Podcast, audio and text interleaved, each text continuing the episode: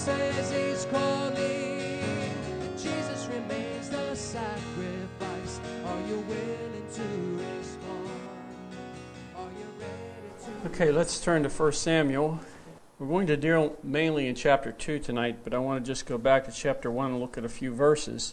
Verse 24 Now, when she, Hannah, which, if you remember, Hannah's uh, Samuel's mother, when she had weaned him, meaning Samuel, she took him up with her with three bulls, one ephah of flour, and a skin of wine, and brought him to the house of the Lord in Shiloh, and the child was young. Hannah had faith in God, she believed God, and also she lived up to the vow that she made.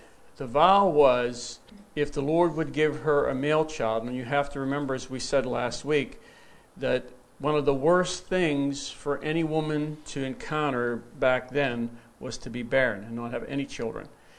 And if a woman was barren, they, they would really look down at, at her. And, you know, as we see with Abraham and his wife Sarah and the servant uh, Hagar, she, you know, made fun of Sarah.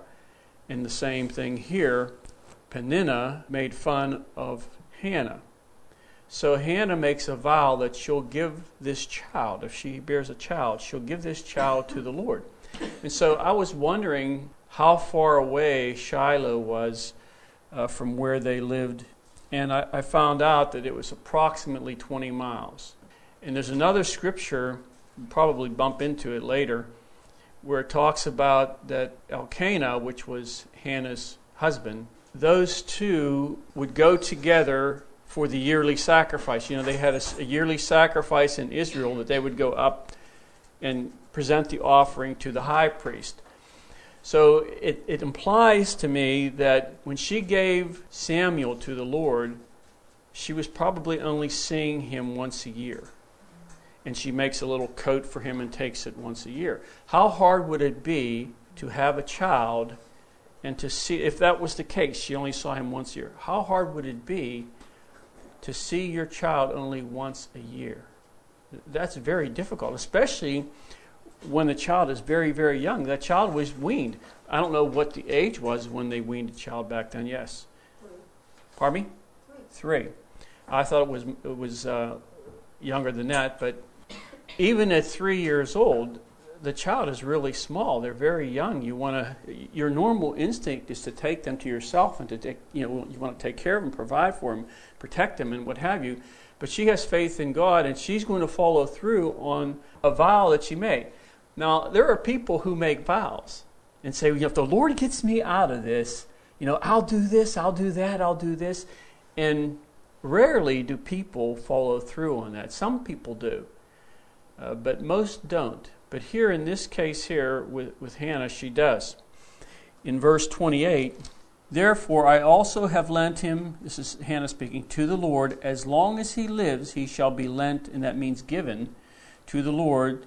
So they worship the Lord there, meaning her and her son and Elkanah. Now in verse 1, and Hannah prayed and said, So the Lord gives her Samuel, she gives him back to the Lord, takes them to the temple, leaves them there with Eli the high priest. And then, because the Lord had touched her, because the Lord had given to her this child, and what that meant to her personally, the first maybe 11 verses here in chapter 2, she is praising God and she's thanking God and she's speaking uh, to the Lord about His goodness and His graciousness and you know His uh, high and lofty status and so forth but we'll just read verse 2. My heart rejoices in the Lord, my horn is exalted in the Lord. I smile at my enemies because I rejoice in your salvation. And, and I believe she means here, when she says her enemies, not just her enemies' enemies, but she specifically is meaning Peninnah, who was the one who was making fun of her because she was barren. So now she's able to smile back at her and say, See, I am not barren, even though she may not have said that. But the Lord had touched her and she had the Son, and now she's experiencing another area of salvation, the salvation of God. Verse 2 No one is holy like the Lord, for there is none beside you, nor is there any rock like our God. And she goes on and on and says these different things. Now let's go down to verse 11. Then Elkanah, that was her husband, went to his house at Ramah, but the child ministered to the Lord before Eli the priest. Now, I want to draw a, a, contrast here. Verse 11 talks about Samuel ministered to the Lord before Eli the priest. Verse 18, but Samuel ministered before the Lord. Now, look at verse 12. Now, the sons of Eli were corrupt. Now, they were, Eli was the priest, and his sons, of course, uh, being Levites, were to be next in line in the priesthood. Now, the priesthood we know started with you know, Moses, Aaron. Aaron was the first priest. And then you had the sons of Aaron, Eleazar, and the others. And then you come down another generation and another generation, and you have Eli, and now you have his sons. His sons' names were Hophni and Phinehas. So in verse 12, now the sons of Eli were corrupt. They did not know the Lord. First of all, why did they not know the Lord? See, because Eli was the high priest did not necessarily mean that his children would follow in the footsteps that he's laying out before them, or because he's the priest, the high priest, does not necessarily mean that his children are going to follow the Lord. So a parent can walk with God, a parent can, can give an example. Now, Eli didn't give the correct example, but nonetheless, they still could have gone to God themselves. They were in a position to know the Lord in a way that maybe others would not know him because they were Levites. They were going to be able to come in and exercise the office of a priesthood to do the sacrifices and to do all these different things that the Lord had given to the Levites alone. But they did not know him. And it says here that his, the sons of Eli were corrupt. So instead of following the Lord, they follow their own way in life. They follow their own desires and what they wanted to do. Verse 17. Therefore, the sin of the young men, meaning uh, Hophni and Phinehas, was very great before the Lord, for men abhorred the offering of the Lord. And then the contrast to that is seen in verse 12, where you, um, excuse me, in verse, um, verse 11, where the child Samuel ministered to the Lord, and verse 18. Now, here you see the contrast here. The contrast is seen in the word but. Verse 17 Hophni and Phinehas were not serving the Lord. They were corrupt. They were abhorring the, the offerings and all that. Verse 18 But Samuel ministered before the Lord even as a child, wearing a linen ephod. So the Lord will bring contrast. And even though others are walking in their own way and walking in their own will and doing their own thing, and they're serving the devil, if they're serving those in the world that are corrupt, God always has those who, but they went another way. And so Samuel is standing there, even as a child, in direct contrast and direct opposition to the ways of the world, the sin of the world, and the corruption that the priest, those who they were actually over him. Eli was over Samuel, but these other two were in a position if they were fulfilling the will of God, if they were walking with God, which which they weren't, if they would have been, they would have been over Samuel also. But here is this little boy, and his heart is pure before God, and he's serving the Lord as a young child. So it doesn't matter the age, doesn't matter the intelligence, it doesn't matter how much a person does or does not know of the Bible. That does not mean that a person cannot serve the Lord from their heart. And so you see this with, with Samuel. And then if you move on down to verse 21, And the Lord visited Hannah so that she conceived and bore three sons and two daughters. Meanwhile, the child Samuel grew before the Lord. The best place to grow is before the Lord. And of course, this is meaning physically, of course, he was growing, but more so, it's meaning spiritually. He is where he is to be. He's fulfilling what the Lord is putting in, in his hand before him, and that's just to minister before the Lord in the tabernacle. And so, in that place, Samuel grows before the Lord. If there's going to be growth in your life and in my life, it's going to be before the Lord. And I don't mean that you have to always be in church because you, if you take the number of hours you're in church and you compare it to all the number of hours you're not in church, the number of hours you're in church is very minuscule, even though it may be five hours on Sunday morning. But still, if you compare that to all the other hours that you have in the week, that's not very many. And so you can't, uh, your growth will not be mainly here in church alone, if you understand what I'm saying. It must be that you and I are before the Lord. Our hearts are to be before the Lord always, no matter where we are, what we're doing. If we keep ourselves away from corruption and from sin and from wickedness, and we walk with God and we do our everyday thing, our heart can go out to Him and we can be before the Lord all the time. Whenever we were on vacation, we went to church, and before the church service, I wanted to quiet my spirit, and so I, I, sat there and I closed my eyes, and I was just being before the Lord.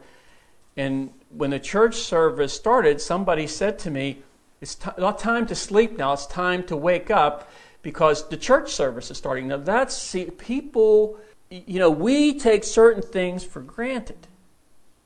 And th- this is a born again church. And they did not perceive or understand that I was quieting my spirit and I was just closing my eyes and just looking to the Lord, being before the Lord.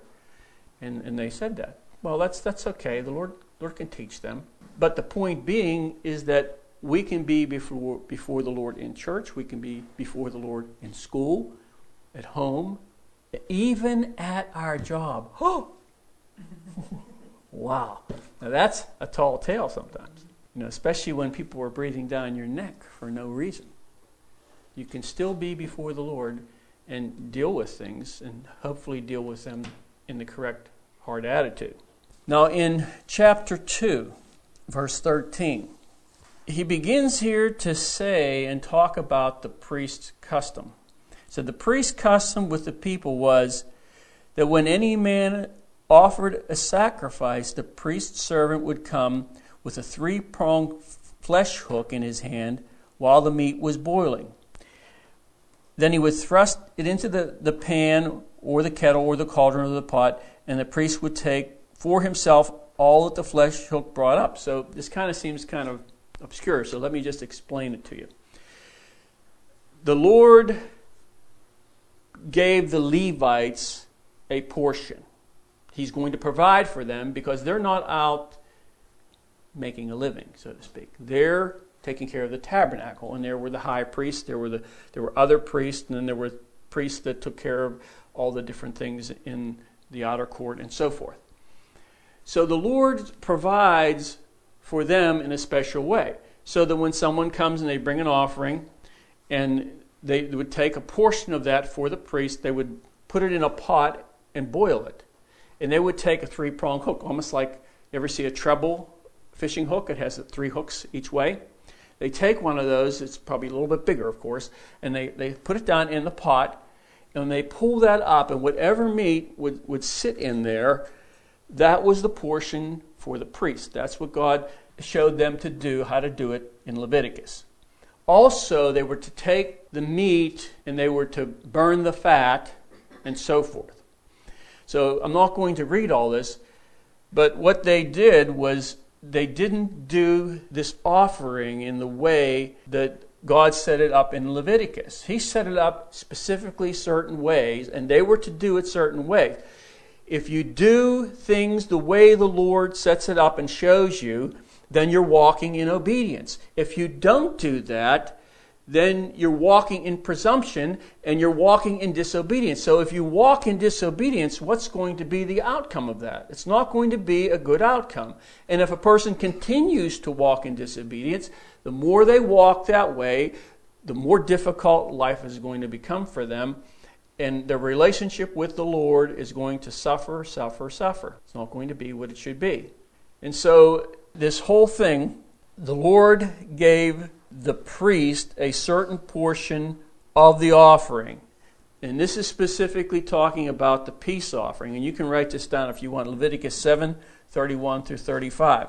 That was the directions that they were supposed to do, and also Leviticus 7 23 through 25 and 31. And it talks about the directions for burning the fat. So, what they did was a gross act of disobedience and lawlessness on the part of Hophni and Phinehas because they did not do what the law of God had said they were supposed to do as the priesthood. And of course, the other part of that was where Eli tries to say something to them, and we'll probably read that. I don't know if I have that in here or not. But anyway, where they were laying with the women who came to the temple, these priests and God's watching all this.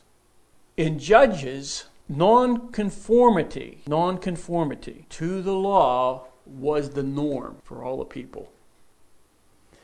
And remember, this is right after, this is the transition from the judges to the kings. They didn't always have kings. God wanted the, the, nation to have judges. He would raise up a man of God or a woman of God. There were women judges, by the way. Deborah. He would raise up judges, and he, he would use them to bring his judgment to the people and so forth. So God never wanted a king. But the, the people wanted to be like all the other nations around, and so they kept on pressing and pressing and pressing, and we'll look at that another time. They pressed Samuel and pressed Samuel. We want to be like the other nations. Now that's quite something to say. That's like, as a Christian, we're not content where we are we see other people out there that don't know the Lord, and we want to be like them. I want to be like them. I want to have what they have. I want to do what they do. I want to go where they go. I want to have no restrictions on my life like them. And it's basically the same thought. They wanted to be like the other nations. And so they press God on that issue. Here and now, how can the people conform if the priests are not? They're supposed to set an example. And they're setting a completely different example. And God will come and He does, and He judges that. Now, let's read one verse here, verse 22. We're in chapter 2. Now, Eli was very old, and he heard everything his son did to all Israel, and how they lay with the women who assembled at the door of the tabernacle of meeting. Now, hold your place there and go to Deuteronomy chapter 21. Let's just read one more verse here. Verse 23. So Eli says to his two sons, Why do you such things? For I hear of your evil dealings from all the people. He goes on, he says, No, my sons, for it is not a good report I hear. You make the Lord's people to transgress or to sin. So Eli is in a position of authority. He is the priest above all of them. Now, in Deuteronomy 21, verse 18, if a man has a stubborn and rebellious son who will not obey the voice of his father or the voice of his mother, and who, when they have chastened him, will not heed them, then his father and his mother shall take hold of him and bring him out to the elders of the city and to the gate of the city.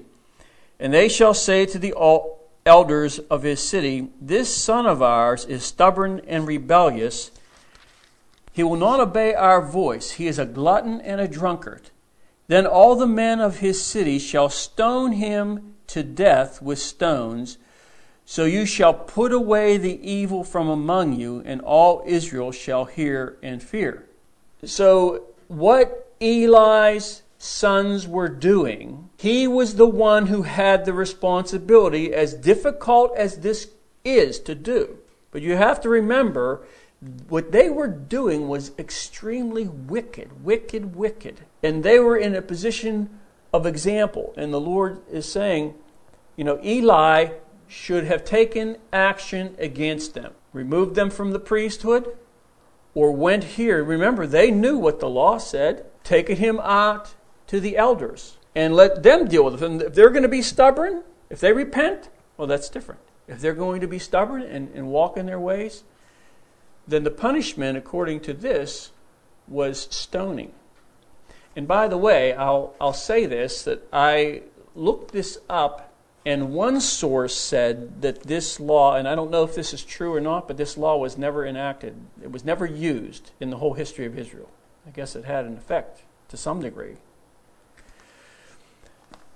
Nevertheless, it was Eli's duty as a parent, it was Eli's duty as a father and as a high priest to do something, not to let this continue. Now, when you read the verse, it seems as though he's, he's chastising them by what he says, but he really, he really isn't. Look at verse 29. Why do you kick at my sacrifice and my offerings, which I have commanded in my dwelling place, and honor your sons more than me? So, why would the Lord say that? He says that Eli is honoring his sons more than the Lord because he's not disciplining them. He's letting them walk in their evil, wicked way, and he's doing nothing about it. He says something about it, but he doesn't take any action. See, so words are okay as long as there's a response, but sometimes stronger measures need to be taken than words. And that goes for us too as Christians. Sometimes the Lord will, will say something to us and of course, he wants a response, but if he doesn't get it, then sometimes he'll bring circumstances to bear in the situation. And then that's something different. So he'll take a stronger measure. Verse 29. Why do you kick at my sacrifices and my offerings, which I have commanded in my dwelling place, and honor your sons more than me, to make yourselves fat? What's that mean? To make yourself fat with the best of all the offerings of Israel, of my people.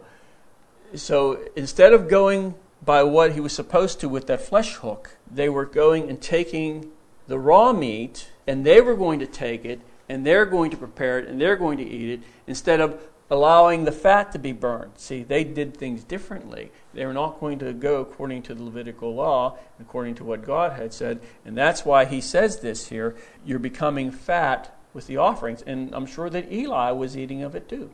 So let's just back up a moment here to verse 25.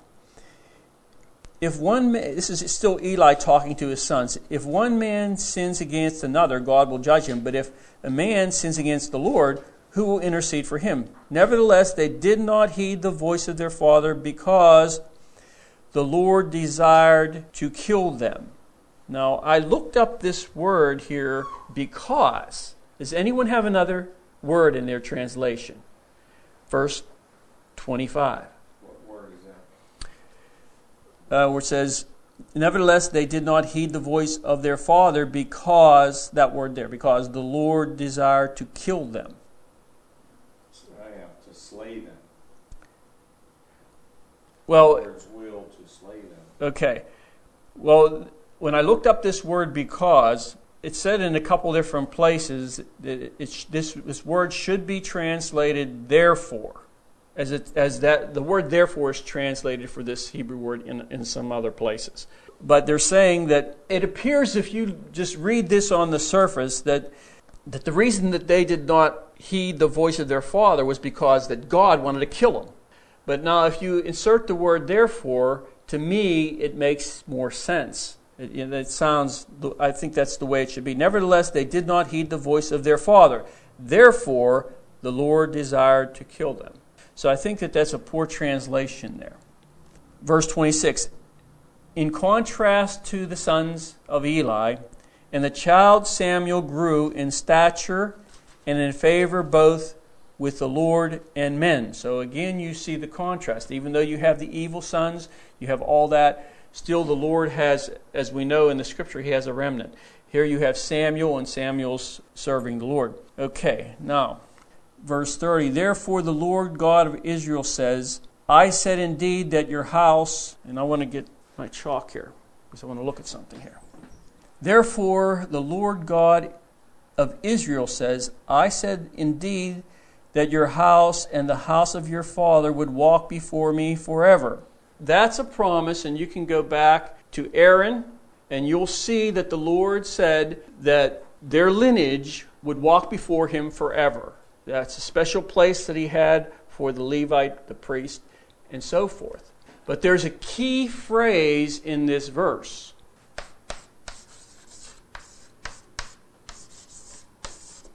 But the but now of God. The but now of God. So even though the Lord had said, and he had promised in his word, he spoke this, that they would be his priest forever, even though he said that, that did not continue. That did not continue. Or another way to say it, that the Lord changed his mind. What do a lot of preachers echo all the time? Well, what God promised, that will he do. Well, I'm going to show you some examples of, and there are others, but even just this one where God promised it and God changed his mind, and there's a reason for it.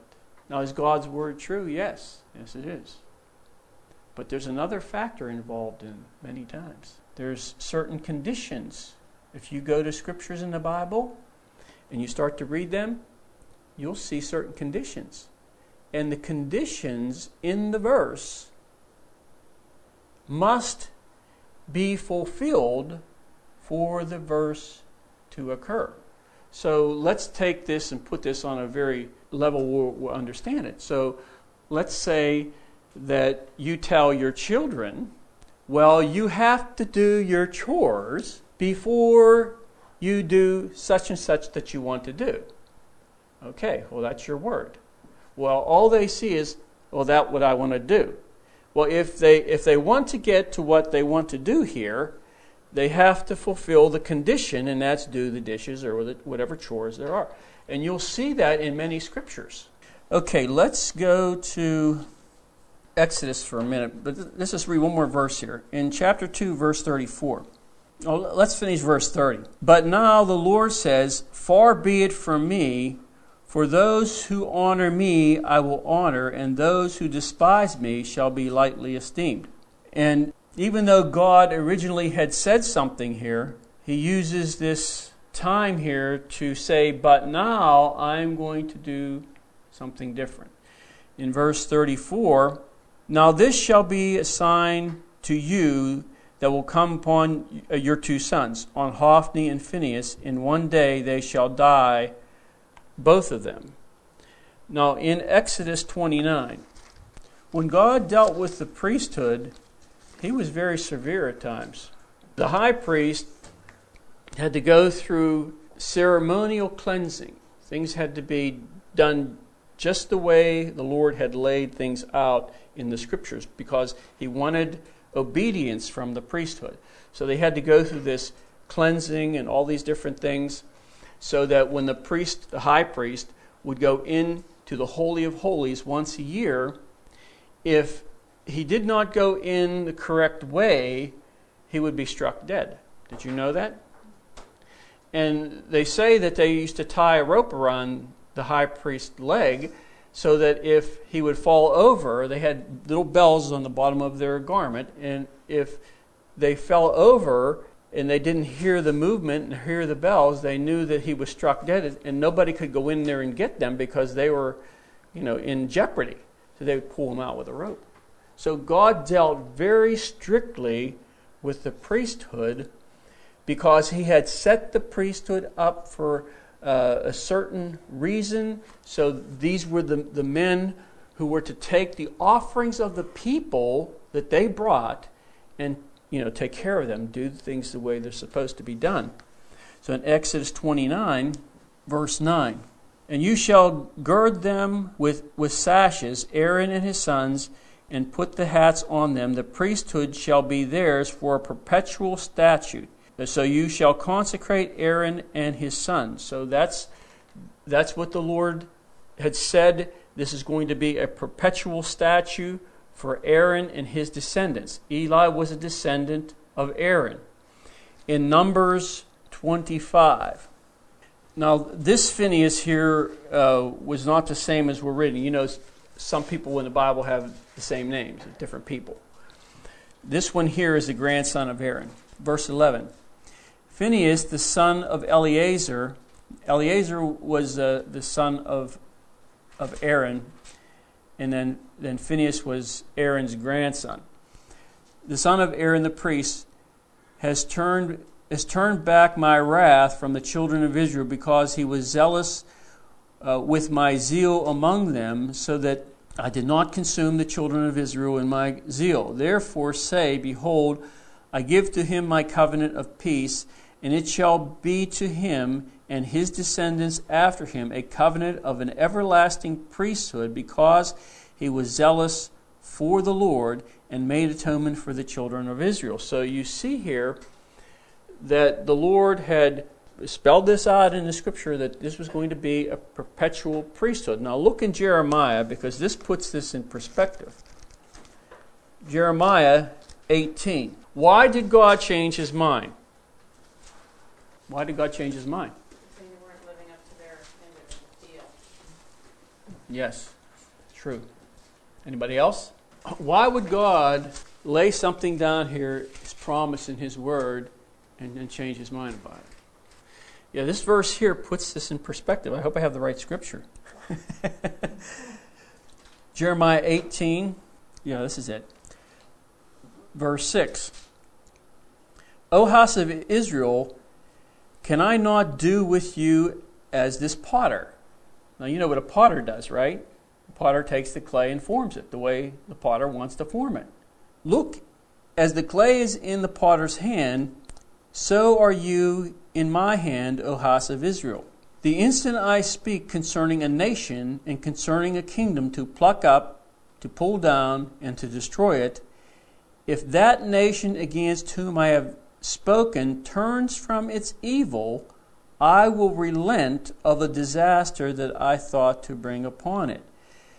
And the instant I speak concerning a nation and concerning a kingdom to build and to plan it, if it does evil in my sight so that it does not obey my voice, then I will relent concerning the good which I had said I would, I would benefit it. Now therefore speak to the men of Judah and so forth. Verse 15 Because my people have forgotten me, they have burned incense to worthless idols, and they have cons- uh, caused themselves to stumble in their ways from the ancient past, to walk in, in pathways and not on a highway, to make their land desolate and a perpetual hissing. Everyone who passes by it will be astonished and shake his head.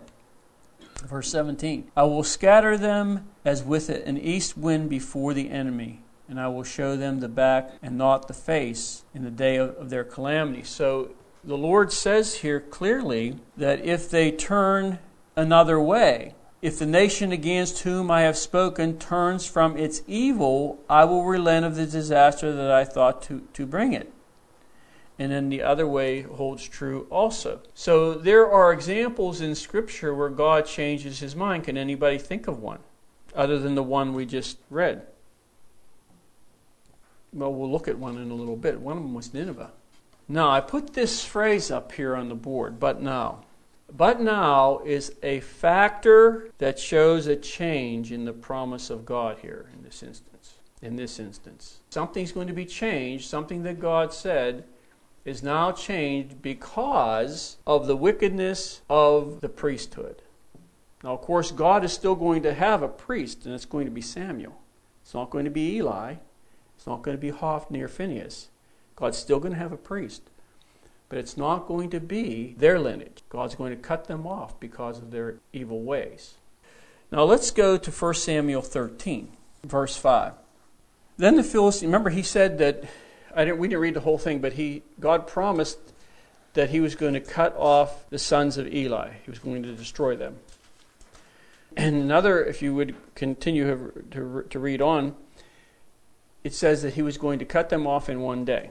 Verse 5 Then the Philistines gathered together to fight with Israel 30,000 chariots and 6,000 horsemen, and people as the sand which is on the seashore in multitude.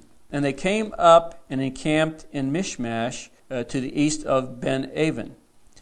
When the men of Israel saw that they were in danger, for the people were distressed, then the people hid in caves, in thickets, in rocks, in holes, and in pits.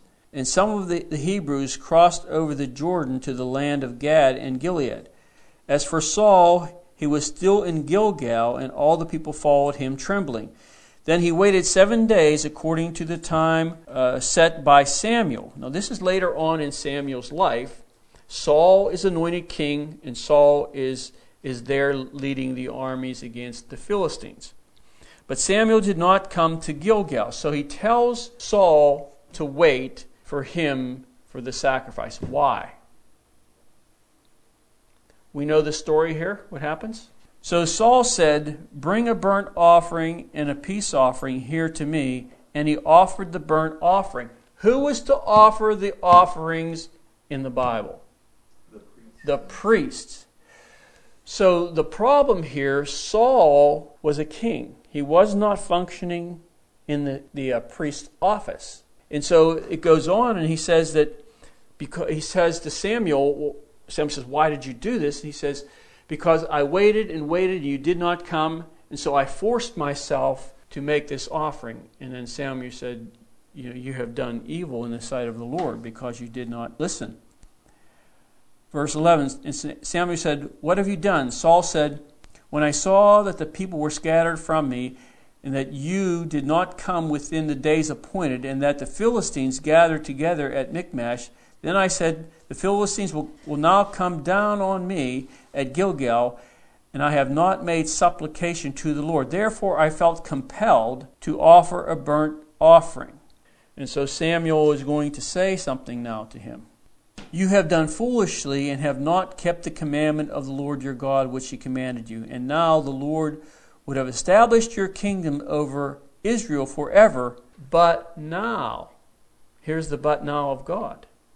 But now your kingdom shall, shall not continue. The Lord has sought for himself a man after his own heart.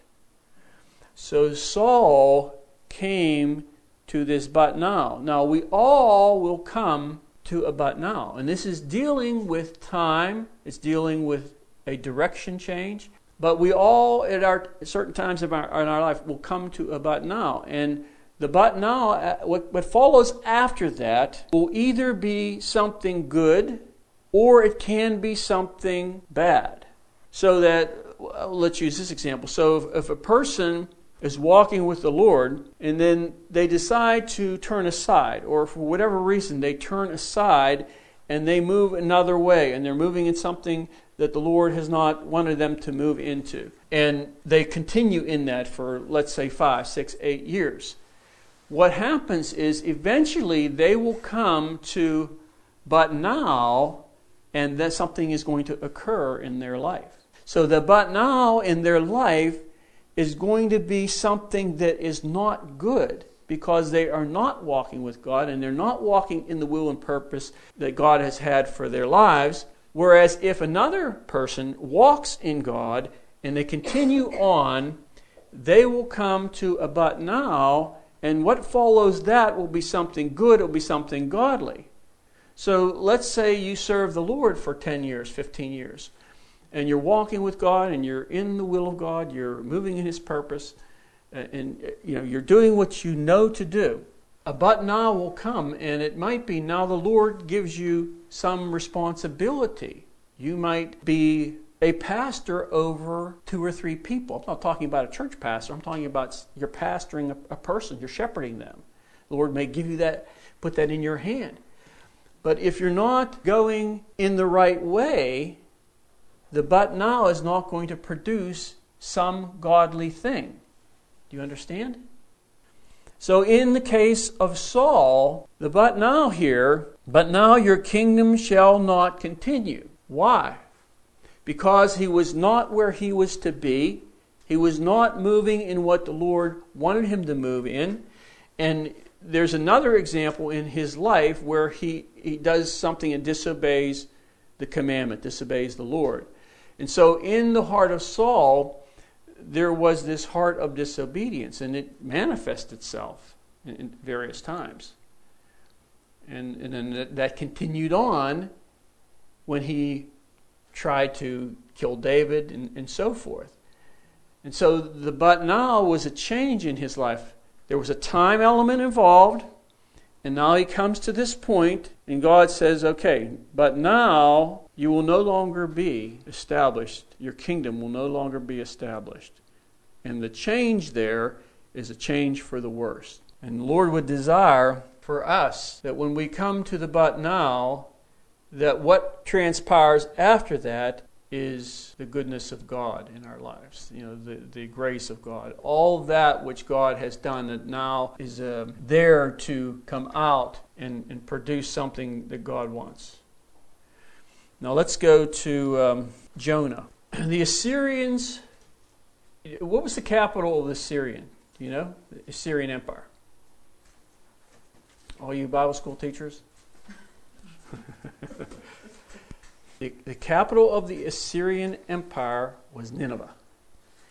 The Assyrians were extremely brutal people. And the Lord watches a nation like that and gives grace for so long. He wants a change. And I don't know how many, I have no idea, was it 100 years or, or, or longer? I don't know. But the Assyrians were extremely brutal. They would go and they would uh, conquer cities, and they would take their captives out of the city and they'd put stakes there and then impale the people on. They, they would take them, they would cut off their limbs, they'd cut off their arms or their feet. Uh, they, they would rape the women. They, they, would, they would do brutal, very brutal things. And so God decides he's going to go in now, his judgment's going to be upon Nineveh, and he's going to destroy Nineveh. Jonah, somehow or some, I, I personally believe that he, of course, he knew the brutality of the Ninevites, and he wants to see that go, not go unpunished, but to be punished. And there may have been in Jonah's life someone that he knew, or maybe a, a family member, whoever, that experienced something in a personal nature that touches him because God sends wants to send Jonah to Nineveh, and he doesn't want to go. He does not want to see the Ninevites repent. He doesn't want to see it. And it sounds kind of, you know, why would a prophet of God not want to see people repent? Because I believe something touched him. Something touched him. And, uh, you know, how could we experience something like Let's say one of our kids or our parent, one of our parents, you know, these group of people would come and they would torture them and kill them in front of us. What would our heart be like to them? what would we think of them? Would we want someone to come and tear their guts out? Probably. Jonah here, we look at that and we look at the book and say, why didn't this guy respond to the Lord? I used to think about that years ago until the Lord showed me some things here that, you know, there's something there that touched him and touched him deeply. And he did not want him to repent. He didn't want to go preach. That's why he went the other way. That's why he, he ends up in a whale. And even after the whale spits him out, on land, he still didn't really want to go. And he's a prophet. Well, see, the Lord had to do something in his heart that appears at, at the point here in, in this that he, he, he didn't do, he couldn't do. But anyway, let's look at uh, verse 10, I think it is, yes, chapter 3. So God sends Jonah. He's, he wants to destroy Nineveh. God's going to destroy Nineveh, but he's sending Jonah to warn them that judgment is going to come. Then God saw their works, that they turn from their evil way. This is the Ninevites. And God relented from the disaster that he had said he would bring upon them. And, but now, I'm adding that, but now he did not do it. But now. Why, why the but now? Because they repented. And as far as the Assyrians were concerned, their empire, this was the only time where there was a bit of light, this generation that came to the Lord. And some years later, God actually goes and destroys Nineveh. Okay, let's uh, go to Jeremiah 18, one verse. Oh, never mind, that we read that. Okay, now let's go to Exodus then. Exodus 32. Now, you know what happened when Moses went up to receive the law? What, what did the people do? Pardon me? Yes, they, they made a golden calf. So let's, let's read verse 1. Now, when the people saw that Moses delayed coming down from the mountain, the people gathered together to Aaron and said to him, Come, make us gods that shall go before us. For as for this Moses and the man who brought us up out of the land of Egypt, we do not know what has become of him. So they went in verse 4 and they made a, a molten calf. Eventually, here the Lord tells Moses, verse 7, to go down, for your people whom you brought out of the land have corrupted themselves. Now, in verse 9, it says, Then the Lord said to Moses, I have seen this people, and indeed it is a stiff necked people. Now, therefore, let me alone, that my wrath may burn hot against them, and may consume them, and I will make of you a great nation. So he's telling Moses that these people are stiff necked, and they're, they're not going the right direction. And he says, Get out of my way, I'm going to destroy them. And then he says in verse 10, I will make a great nation of you. What happens is Moses intercedes for the people, and God changes his mind. Verse 14 So the Lord relented from the harm which he said he would do to his people. Once again, the Lord was going to do one thing, and because of something else, that has changed. Or you can say it this way God was going to step in and kill the people, but now Moses interceded, and God did not do that. I want to write this down here. You can write this if you want. The phrase, but now, is established in the time frame of one's life. And I'll that, can signify a change of direction. As I had gave you an example before, that direction can be a good direction or can be a not so good direction. And this phrase, but now, introduces what the current state is. So that's what the but now is. That's what it does. It's established in the framework of your life. See, this just a time element dealing with you personally, your life. And it can signify a change of direction. So you're going along, but now this happens. But now the Lord does it. But now this will occur. And that can be something good, it can be something wholesome, it can be something that causes tremendous growth in your life, or it can be something else that is not so good. And we saw the example with Eli and Hophni and Phinehas, and even Eli, and uh, with, oh yeah, with Saul. With Saul. But now he would no longer keep his kingdom. Okay, now let's see here. Let's go to John 9. I'll read this verse from Chronicles. Now, any questions to this point? Is this clear enough for you? Is it clear enough? Any questions? First Chronicles, I'll read this, uh, chapter 21, verse 1. Now Satan stood up against Israel and moved David to number Israel. Why did not the Lord want David to number the, all the people in Israel? Anybody know? He sends the captain of his army, Joab, and Joab doesn't really want to do this. He says that he, sh- he shouldn't do this. So David, David sends him anyway. So he goes through the land and, and he numbers all the people. Joab, verse 5 here says, And Joab gave the sum of the number of the people to David. All Israel had one million one hundred thousand men who drew the sword, and Judah had four hundred and seventy thousand who drew the sword. Okay, and then goes on. Why wouldn't the Lord allow them to do that? Well, let's say you have an army of the Amalekites or the Philistines, and they're numbering 4 million. And you know now, well, we only have 1 million, and we're outnumbered 4 to 1. And that plays upon the mind. See, the Lord knows that. He wanted them to have faith in Him regardless of the numbers. It says in a couple places that when the Philistines came, they were like the sand of the sea in number. There were so many of them. No wonder Saul, I can understand why he was fearful.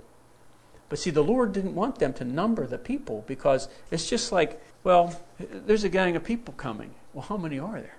Oh, there's 12. Well, there's only three of us. What are we going to do? We'll never be able. See, that fosters unbelief. It does not move toward trusting God no matter what. And I believe that's the reason why the Lord did not want them to number the people. And so it says here, and God was displeased with this thing, therefore he struck Israel. He struck Israel with a plague. And the Lord comes uh, through this prophet Gad to David. And he gives him three choices. Let's see, where is this here? 27 here. He gives him three choices, and David doesn't like any of them because they're not too good. Um, let me see if I can find them here real quick. Okay, three years of famine or three months to be defeated by your foes with the sword of your enemies overtaking you. That's the other, the other choice. Or else for three days the sword of the Lord, the plague in the land, with the angel of the Lord destroying throughout all the, the territory of Israel. And so David says to, to Gad, I am in a great distress. I would rather fall into the hands of the Lord than into my enemy's hands. And I love that. That is so good. So he's saying, rather there be pestilence, that, you know, that the Lord comes, the angel of the Lord comes, than to, to fall into the an- hands of the enemy or into famine. And then, then what happens is the Lord sends the angel of the Lord, and the angel of the Lord goes through the land, and then there's a but now, and it stops, it changes now things you know the, lord is is satisfied now you know with the judgment for the penalty. So there always seems to be this this but now in, in certain places in the bible that i see. So in john 9 we'll stay in the new testament here for a little bit. John 9 now now let's keep this in this proper perspective. You know there's always but now. It's like i worked all day but now i want to eat now we're not talking about that but now, although the, you know it helps us to relate to this. But I'm talking about a spiritual walk and a place at which a person comes to, to where but now happens, and now there's going to be a change in time. The time whole time thing here is going to take a shift, and there's a shift in direction in which the person is going to go. The person's walking, uh, you know, a change in time or time, change in direction. Now, in John 9, verse 6, now this is where the, they come by, and this man was born blind. In verse 6, when he had said these things, he spat on the ground, Jesus, and made clay with his saliva, and he anointed the eyes of the blind man with clay. Verse 13, they brought him who formerly was blind to the Pharisees. Now it was a Sabbath when Jesus made the clay and opened his eyes. Of course, Jesus always does things that are going to rock the boat with these Jews because he wants to get them out of their, their religion and focus upon God, not focus upon the rules, not focus upon their religion, not focus upon their traditions, not traditions, not focus upon what they think, but focus upon the Lord. So he, he does certain things. Verse 18. But the Jews did not believe concerning him that he had been blind and received his sight until they called the parents of him who had re- received his sight. And they asked them, saying, Is this your son who you say was born blind? How then does he now see? His parents answered them and said, We know that this is our son and that he was born blind. Down to verse 30. The man answered and said to them, This is the Pharisees. They're trying to, you know, really put him over the grill. Why is this a marvelous thing that you do not know where he is from, meaning Jesus? Yet he has op- opened my eyes. Now we know that God does not hear sinners, but if any man is a worshiper of God and does his will, he hears him. Verse 32. Since the world began, it has not it has been unheard of that anyone opened the eyes of one who was born blind. If this man were not from God, he could do nothing. Then answered they answered and said to him, You were completely born in sins, and are you teaching us? And they cast him out. So they, they excommunicate him because he's testifying of, of the, the Lord Jesus, what he did and he healed. So Jesus, the Pharisees come to Jesus and they're, you know, talking to him.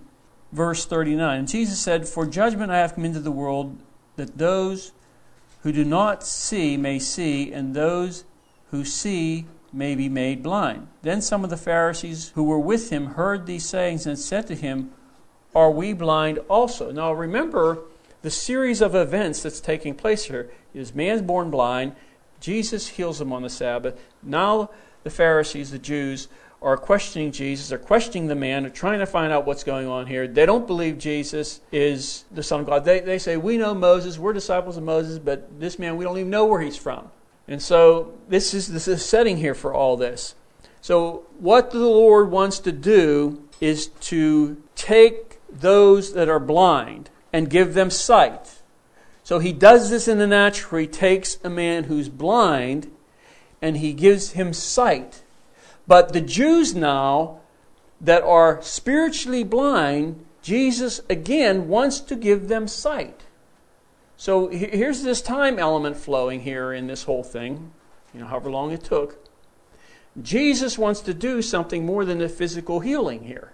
Verse 41 Jesus said to them, If you were blind, you would have no sin. But now, you say, We see, therefore your sin remains. So the but now here shows them where they're going. The but now here, see, there, there, is, there was to be in this a change of direction for the, the Pharisees. But because they did not make this adjustment here, and they could not get down under this whole Sabbath thing, that, that the Lord is Lord over the Sabbath, Instead of there being a change of direction, now Jesus is going to tell them what the current state is, their current state, but now, therefore, your sins remain. So, the but now here for them, the result in their life was not good. Their sin remained. Whereas it could have changed. They came to the but now, but it didn't change. Nothing changed for the better for them in Acts, about four or five more scriptures, then we're going to close. Acts chapter 1, verse 20. For it is written in the book of Psalms, let his dwelling place be desolate. What's that talking about? Anybody know? Let his dwelling place be desolate, and let no one live in it, and let another take his office or his bishopric. What's that talking about? It's talking about Judas denying the Lord. And remember, Jesus called 12 disciples, or 12 apostles. And, and Jesus wanted 12. But because Judas denies him and Judas dies, you have this here where it says, Let another, or but now another will take his office. See, Judas came to the but now, and it wasn't a good but now. And I'll read this verse from Psalms, Psalm 119. I don't think it, I don't think it was David wrote that. Well, the psalmist, whoever it was. Before, before I was afflicted, I went astray, but now have I kept thy word. See, and that's going to produce something really good. Something occurred in the life that caused this psalmist to keep his word, to move in his word, rather than go astray. Let's go to Luke, Luke 16. Now, you know the story of the rich man and Lazarus. How the rich man, you know, had all his riches. And, and who was Lazarus? He was a beggar. Not the Lazarus he rose, rose from the dead. I don't believe it's the same one. The other one, he, he was um, feeding from the crumbs from the table. So the rich man and Lazarus had two different positions in life. One was a beggar, starving, you know, and that was his existence. And the rich man, you know, he lived in pleasure. He lived the, way he wanted. He didn't live for God. You know, he didn't walk with God. And even though this other man, this Lazarus, was a beggar, and it says in here that he would just feed from the crumbs that fell off the table. That's pretty pretty bad. That's pretty sad. And see, the Lord, He sees the life, He sees the heart. And in verse 25, and so this is where the rich man goes to hell, to Sheol. And he sees Lazarus in the bosom of Abraham. And he's tormented. He says to, to Abraham, Allow him to come with a drop of water on your finger to just touch my tongue. And Abraham says, No one can pass. I'm kind of paraphrasing this for you. No one can pass from here to where you are. It's impassable. And so in verse 25, but Abraham said, said, Son, remember that in your lifetime you received your good things, and likewise Lazarus evil things. But now he is comforted, and you are tormented.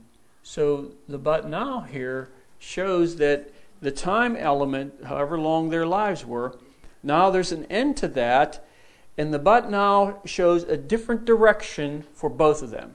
Lazarus is comforted, the rich man is in anguish and suffering.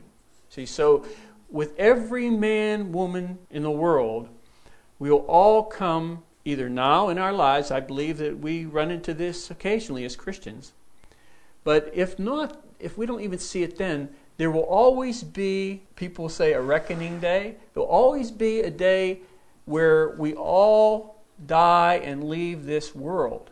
And so if you if you want to take that all the way to the end, once a person dies, you have the but now and something else occurs.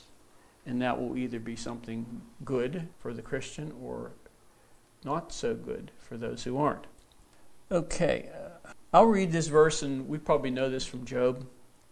This is toward the end of the book, and Job says, I have heard you by the hearing of the ear, but now my eye sees you. So there was a change there. A few more scriptures. Ephesians 2, verse 13. What are the first two words of the verse? But now, in Christ Jesus, you who were once far off have been brought near by the blood of Christ. Chapter 5, verse 8. For you were once darkness, but now you are light in the Lord. Walk as children of light. So, in those two verses, you can see very clearly the but now. Now, are there any questions? In closing, I'll show you one more area here and then we'll quit. Uh, Matthew 4. I want to show you the but now, but it's translated by a different word. And I'll have to turn to uh, Luke here. Okay. Matthew 4, verse 1. Let me write this down.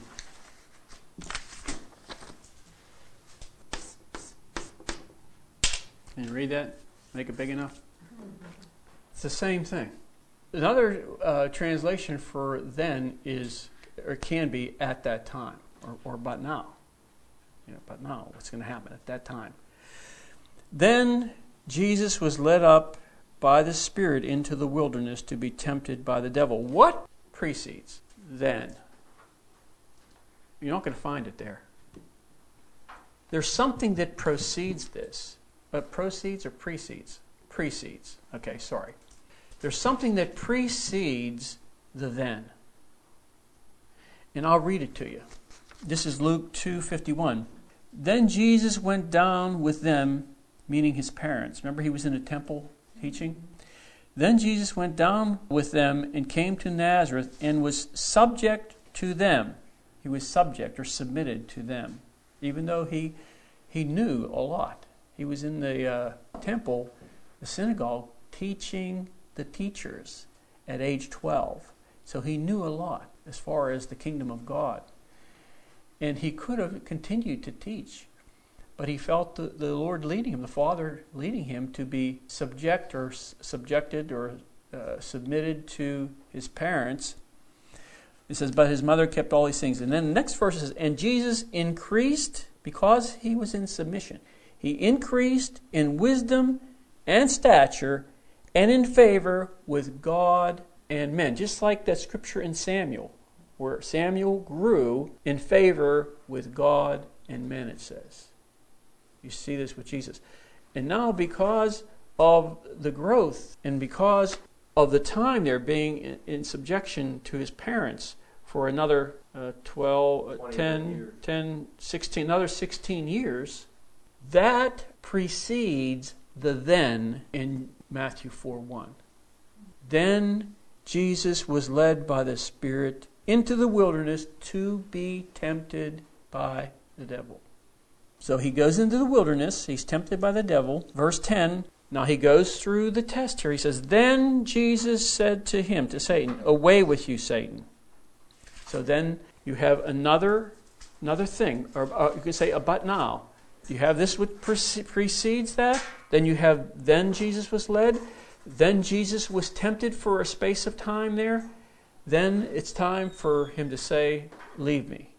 Now, here's the critical thing here. Look at this in this, in this chapter. Verse 17. From that time or then, Jesus began to preach and to say, Repent for the kingdom of God. So, all these things preceded Jesus going out and preaching. So, you know, Jesus had a but now. He's in the synagogue, but now the Father has him go to be in subjection to his parents. So he's there for a period of time. But now or then, he's taken by the Spirit into the wilderness to be tempted. Then he goes through that. And but now or then, he, he says, Now, Satan, you, you've done what you're, you're supposed to do here. Now, leave me. Then he began to preach. And his preaching was weighty. The words he spoke were not as the words of the Pharisees, they said. Not. Why? Because Jesus went through the thens or the but nows and walked in that whole thing correctly. And he came out, and when he preached, he had something. He had something. So there will be but nows for you and for me in our walk that will be critical. What precedes that is critical.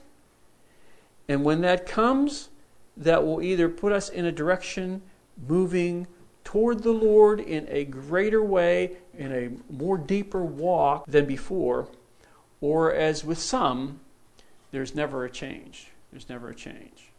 No- nothing ever transpires of, any eternal benefit. So there are other words that mean the same as the but now, and then is one. all he has to give. Okay. He made himself